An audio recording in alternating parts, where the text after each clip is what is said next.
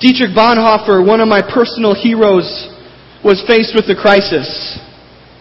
He was a pastor and a leader of a Christian movement in Germany that opposed the Nazi regime. He had, out, he had been outspoken about Hitler in public and had defended the Jews. He was a role model for many Jewish Christians who were seeking to stand for Christ in their country. But then he went to the United States. He was offered a position at an elite American seminary, and he accepted it. So he left Germany. But he soon regretted it. His friends begged him to stay in the States, but he wrote, I have come to the conclusion that I made a mistake in coming to America. I, I must live through this difficult period in our national history with the people of Germany. I cannot make that choice from security. He returned to Germany from the very last civilian ship that sailed from the United States to Germany during World War II.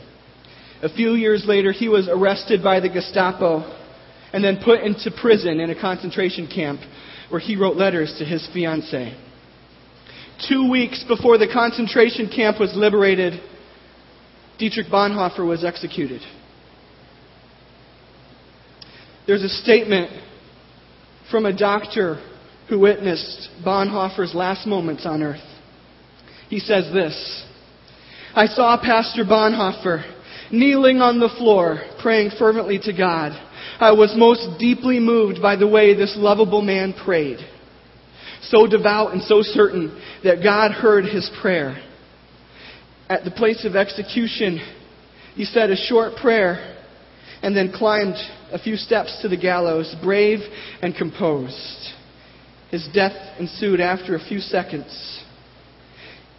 In the almost 50 years that I have worked as a doctor, I have hardly ever seen a man die so entirely submissive to the will of God.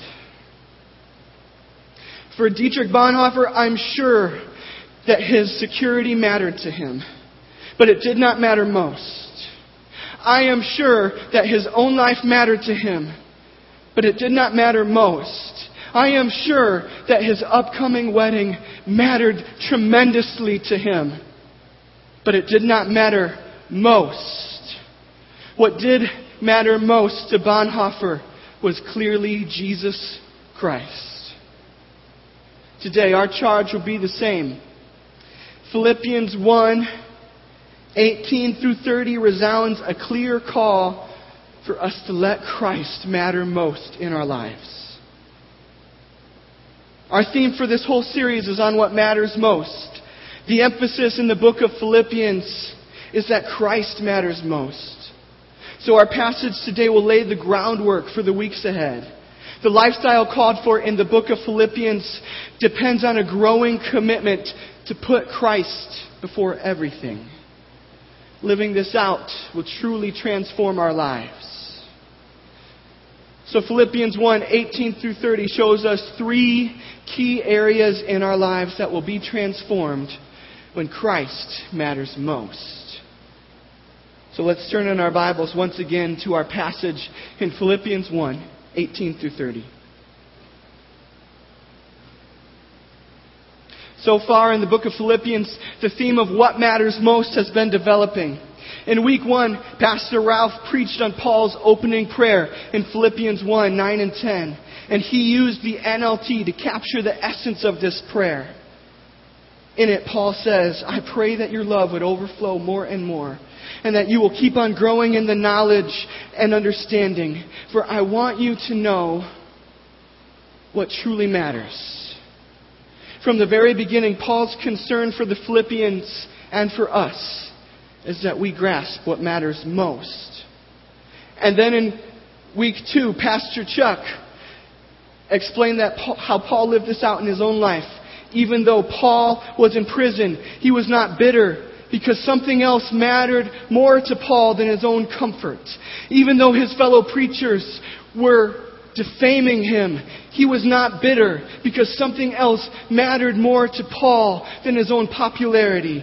Paul was not under his circumstances, he was over them because his life was an example of what it looks like when Christ matters most. And then our passage picks up mid verse at the end of verse 18. Paul is continuing to reflect on his current situation. So we read from the end of verse 18 to verse 26. Let's read. Yes, and I will rejoice. For I know that through your prayers and the help of the Spirit of Jesus Christ, this will turn out for my deliverance. As it is my eager expectation and hope that I will not be at all ashamed but that with full courage, now as always, Christ will be honored in my body, whether by life or by death. For me to live is Christ, and to die is gain. If I am to live in the flesh, that means fruitful labor for me. Yet which I shall choose, I cannot tell. I am hard pressed between the two. My desire is to depart, to depart and be with Christ, for that is far better but to remain in the flesh is more necessary on your account. Convinced of this, I know that I will remain and continue with you all for your progress and joy in the faith, so that in me you may have ample cause to glory in Christ Jesus because of my coming to you again. These are some powerful words. I probably could have read this passage six times, said amen, and sat down. In this section, we see that when Christ matters most, there is unshakable joy. And this comes from Paul's example. As we've already heard, he was in prison. And in these verses, we further find out that right around the corner, he was going to be going to trial where it would be determined whether he would be executed or released. Can you imagine what that would be like? Maybe think back into your mind during a time when you had a very important job interview or speech or test and how you felt the night before. I remember the first time that I was asked to preach here at Good News. The night before, I literally could not breathe. And I'm pretty sure it wasn't a life or death situation. Here, Paul is in the brink of a life or death situation. His life is hanging in the balance. But still he says, Yes, and I will rejoice. How can this be? Someone tell me how you can have joy in a moment like this. Verses 19 and 20 tell us. The reason Paul has joy is because whether he ends up living or whether he ends up dying, he is certain that Christ will be honored. And that's what gives him most joy. He sees it as a win-win situation. If he lives, Christ will be honored. Check. If he dies, Christ will be honored. Check. Either way. The thing that matters most to him is going to happen. Christ will be exalted. And for him, that's the goal of his life. That's what matters most. Christ Jesus. He summarizes his outlook in one of the most powerful verses in all of Scripture. Our key verse, verse 21. It says, For me to live is Christ, and to die is gain. Paul is saying that he lives to serve Christ. His greatest passion in life was knowing Christ and making Him known, and this is the secret to his unshakable joy. No matter what his situation, no matter what his circumstances, as long as Christ was being honored, as long as Paul was knowing Christ and making Him known, he could rejoice. Christ was his treasure above all things. My older brother once borrowed my Dodge Neon while I was studying in Ecuador. It was tough to let it go because that thing meant a lot to me. I have this affinity for junky cars. But I let him borrow it. And then two weeks before his wedding, He was driving home from visiting with his fiancee, talking to her on the phone, and he dropped the phone. And so, trying to pick it up, he turned the wheel. The front of the car went under a semi. The front of the car then hit the wheel of the semi and ricocheted, throwing him across the highway divide, across the oncoming traffic, and down into a ditch. But he walked out without a scratch. When the news finally came to me in Ecuador, my first reaction wasn't, my neon! Man! I loved that thing! You know, you can get a neon these days for like 25 cents. I wasn't worried about losing the lesser thing. I was rejoicing because I still had the far better thing, my brother. And in, even, in an even greater way, if Christ is our treasure above all things, if everything else into, in our life is like a Dodge Neon, then no matter what we lose, we will always have what matters most. And we will always have a reason to rejoice. This is the key to unshakable joy. And I think there's a tendency out there, myself included, to say to God, Lord, if you don't just give me joy, then I don't know how I'll make it. It's as if God has to break open the clouds and zap me with joy. But I already have Christ. I already have my greatest treasure in life. So if I'm lacking joy, is it because God's holding out on me? Is it because He's being ungracious to me? Or is it because I'm being ungrateful to Him? I have to ask myself, do I need more than Jesus in order to have joy? I already have my greatest treasure.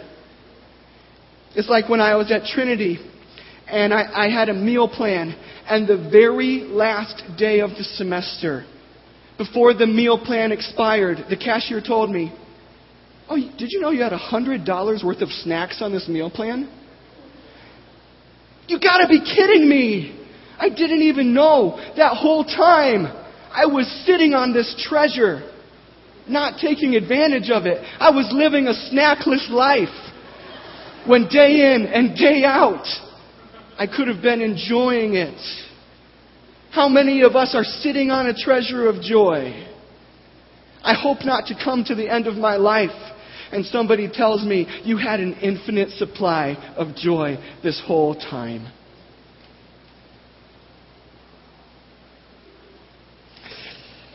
We already have Jesus. Do I need more than Jesus in order to have joy? Do I need Jesus plus riches? What happens then if I lose my riches? Do I need Jesus plus the approval of others? What happens then when others critique me? Do I need Jesus plus success? What happens then if I am not successful?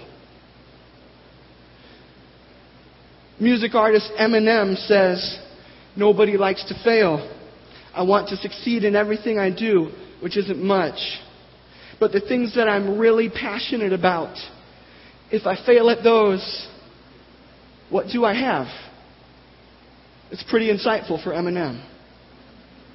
But if joy is truly found in Jesus, knowing Him, serving Him, honoring Him, then I can rest, even if everything else I have fails even if it all crumbles. On Christ the solid rock I stand. All other ground is sinking sand. This is the source of my joy. No matter what the world could offer me, He is far better. No matter what I could lose, He is far better. In Him my joy is secure, unshakable. So when we're sick, it's saying, I have a greater treasure than my health. So even though I'm down, I can still rejoice. When we lose our job, it's saying, I have a greater treasure than my job. So even though these times are truly tough, I still have a reason to rejoice. It's when we're dying saying, This life was a gift. But I have an even greater gift that awaits me, so I can rejoice when it's time for God to call me home. There is a far greater treasure. Joy is not tethered to circumstances. So that when circumstances go up, our joy goes up, and when circumstances go down, our joy goes down. Joy is tied to Christ. Where there is Christ, there is joy. It's not always a feeling, but it is always a commitment to say thank you. So please don't hear me saying, if you don't have joy, you must not love Jesus. I think for the vast majority of us, it's not that we don't have Christ. It's that we haven't been finding as much joy in Him as we could be. So I think a good place to start is with the day to day stuff that we face. If you are facing a struggle today, whether it's big or small, I want to challenge you to sincerely take some time and ask yourself, how is this situation helping me to know Christ more? How is this situation an opportunity for me to honor Christ and to serve Him? Please don't feel like in order to be a Christian, you have to pretend to be happy all the time. I think of the Old Testament laments all throughout the book of Psalms. They're being raw about their troubles. But a fascinating thing about laments is they always turn on something about God. They'll be lamenting, and then they'll say, Yet God is faithful. Boom! So I will praise him. Joy is about praising God in the midst of hardship. Because we remember that even if we lose the world, we have something far better than the world. But sometimes it's, rem- it's hard to remember how He is better. In what way is He better? So, in order to let His goodness sink in, we need to preach the gospel to ourselves daily. This means every day we remember how good it is that we have been saved by faith in Christ. It reminds us of all the blessings that flow from our relationship with Jesus Christ. It's about preaching the gospel to yourself, reminding yourself of all you have in Christ and how it relates to your life. It's not this abstract thing that we only give to unbelievers. We all need the gospel every day. And so for me, this week, I just needed strength. And I needed guidance. So for me, preaching the gospel looked like this. Preaching the gospel to myself looked like this. Lord, I thank you that I am forgiven. And because I'm forgiven, you have given me the power of the Holy Spirit. And so I have strength. Lord, thank you that I'm forgiven. And because I'm forgiven, you have given me your promises. And you have promised to give wisdom to anyone who asks. So I do have guidance.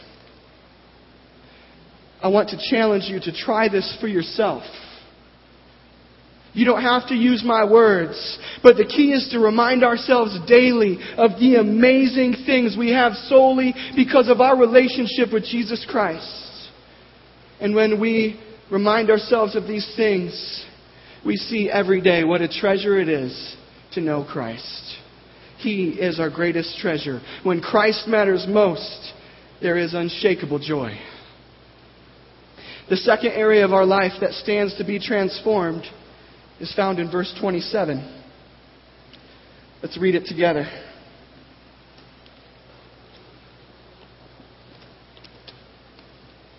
Only let your manner of life be worthy of the gospel of Christ, so that whether I come and see you or am absent, I may hear of you, that you are standing firm in one spirit, with one mind, striving side by side for the faith of the gospel.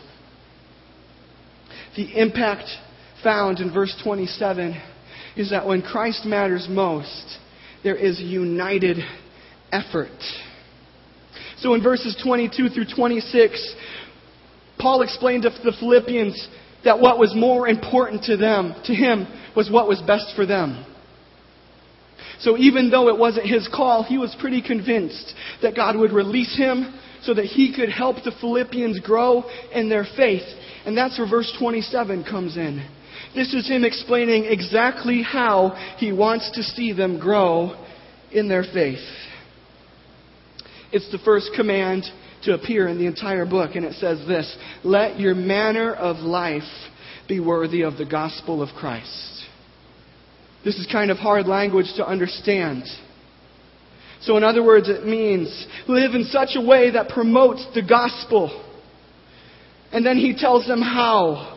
That you are standing firm in one spirit, with one mind, striving side by side for the faith of the gospel. He wants them to promote the gospel by their united effort. And at first I had down unity, but I wanted to use the expression united effort because there is a sense here of working together toward a common goal. Not standing together, working together toward a common goal. One thing that will really spoil your pleasant trip to a grocery store, and I think this has probably happened to everybody in this room, is when you, one, when you get one of those shopping carts and it has a bunk wheel. Especially when you go to Aldi, because then you've already put the quarter thing in, and you can't go out the door that you came in, so you just think, I gotta ride this thing out. So that one wheel is, it's like it's got a mind of its own. And so you're either banging into things next to you, or you can hardly move the cart. It's like you have to put all your brute strength into it. People are looking at you thinking, man, that guy's having a tough day. One of the worst thing is when, when there's like oncoming cart traffic and you feel yours starting to verge into the oncoming traffic. It's terrifying. And it's all because one part is going its own way.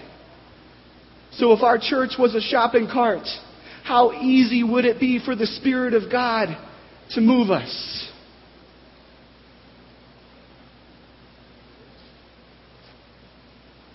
if we are not working together as one, if some are going this way and some are going that way, then we will either be banging into people next to us or hardly moving. But when we are working together toward a common goal, that's when we are moving forward. That's when we're promoting the gospel and Christ is exalted. If Satan didn't know how powerful a united church stands to be, he wouldn't be constantly trying to divide us. And that's why it says, standing firm in one spirit. Because when we face opposition and temptation, we will help each other keep standing. And I think the best way to do this is through prayer. When we pray, we stand firm in one spirit. The more we pray together, the more our efforts will be united.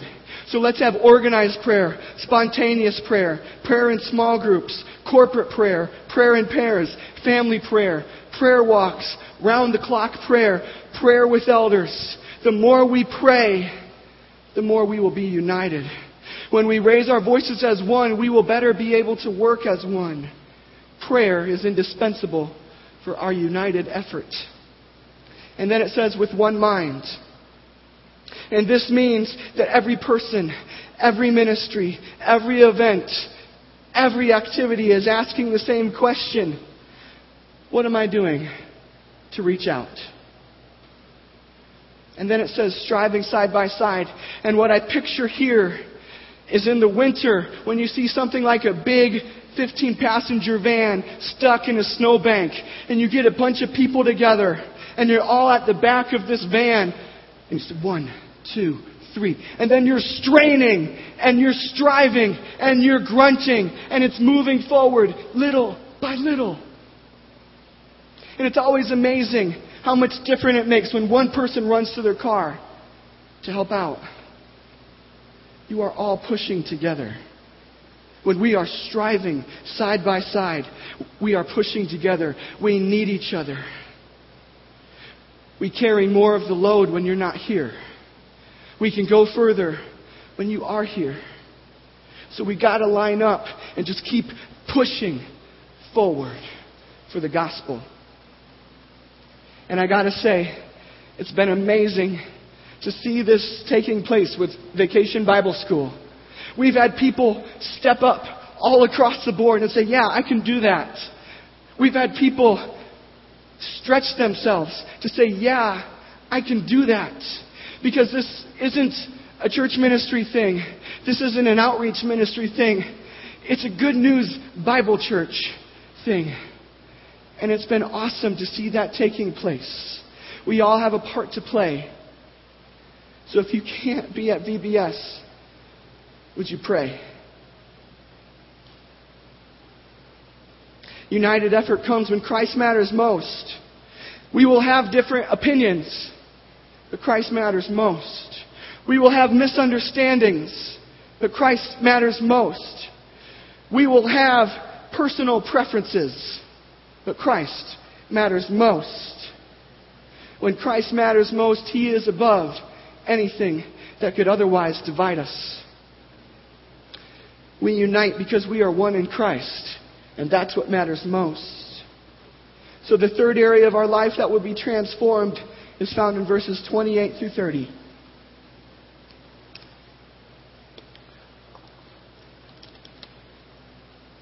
And not frightened in anything by your opponents.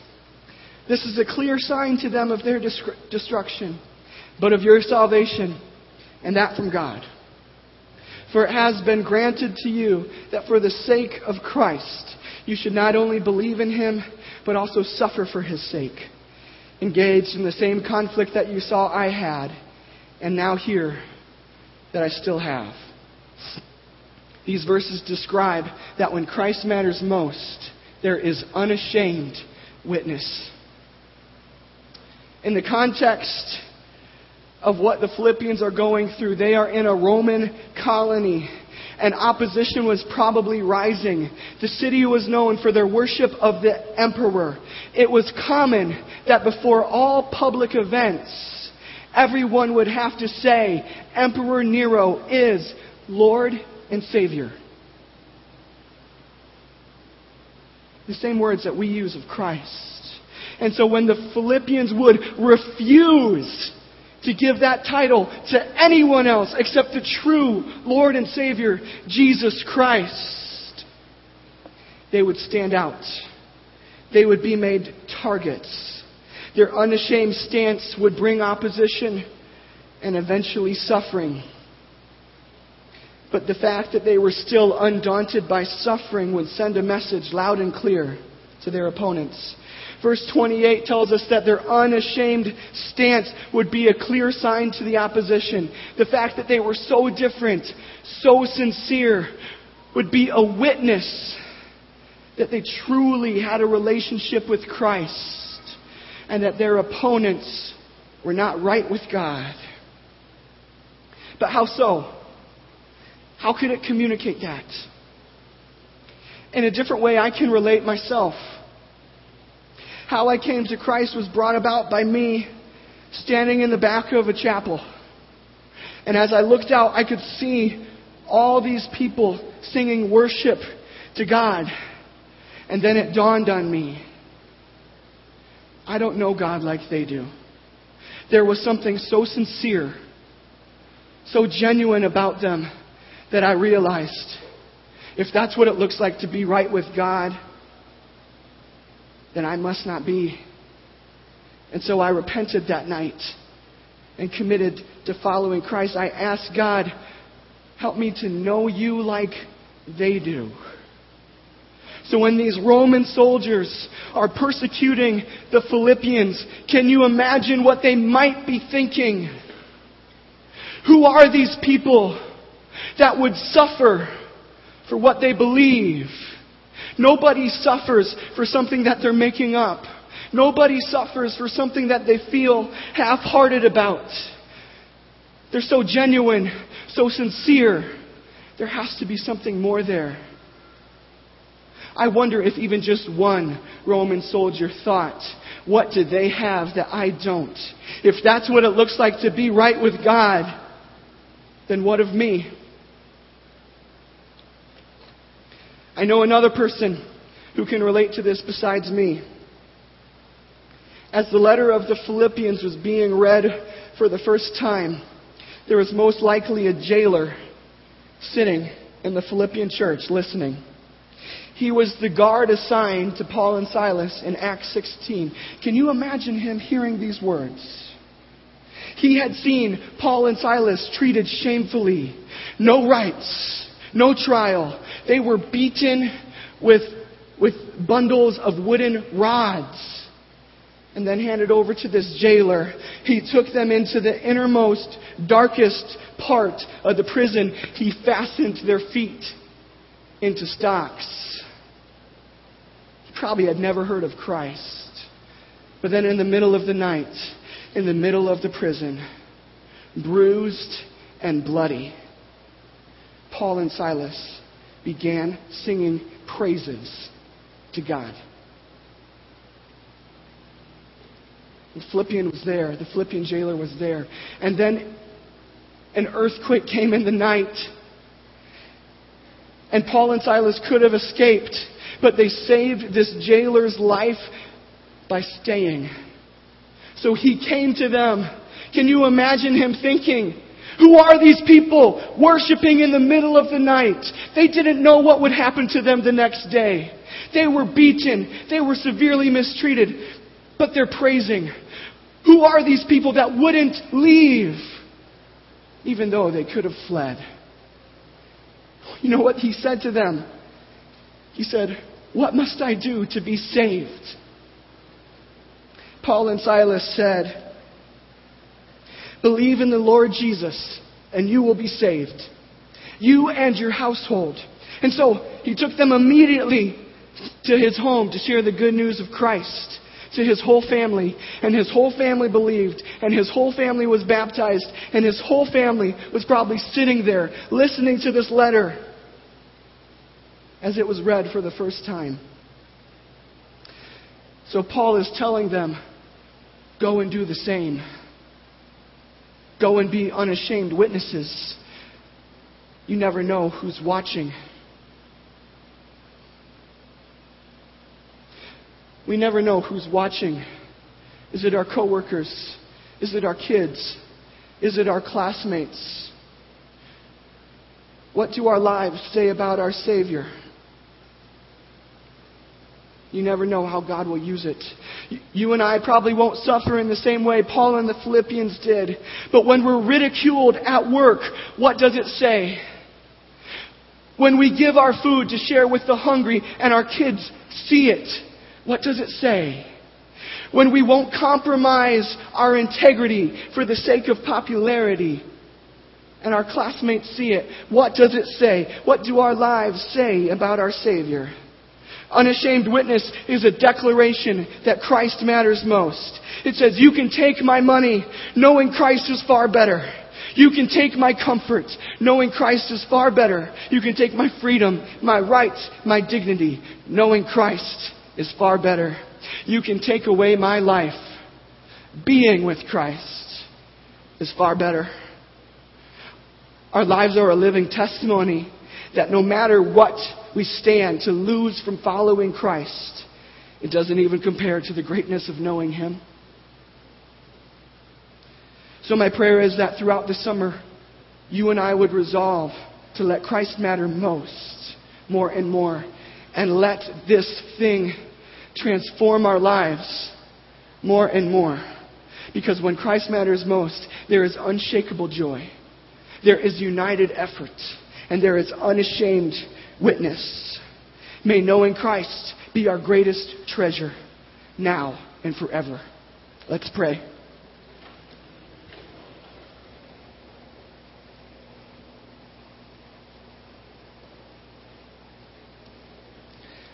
Lord God, we come before you and we first confess that it's not because I was so good that I have this treasure. It's not that I earned it. It's that you freely give it. You came that we might be saved. You sent your Son to pay the ultimate price for us, that this could be our treasure now and forever. So I pray that we would not take this for granted, that we would appreciate it day in and day out. I am forgiven. And there is a far better treasure that awaits me someday. Lord, I pray that you would transform us by this, that we would have more joy, more working together towards a common goal, and even more bold witness. Lord God, we, we come before you and we say, I, I can't conjure this up by my own effort. Would you have your way in me? Would you work this out in my life for your praise? In Jesus' name, amen. I want to invite you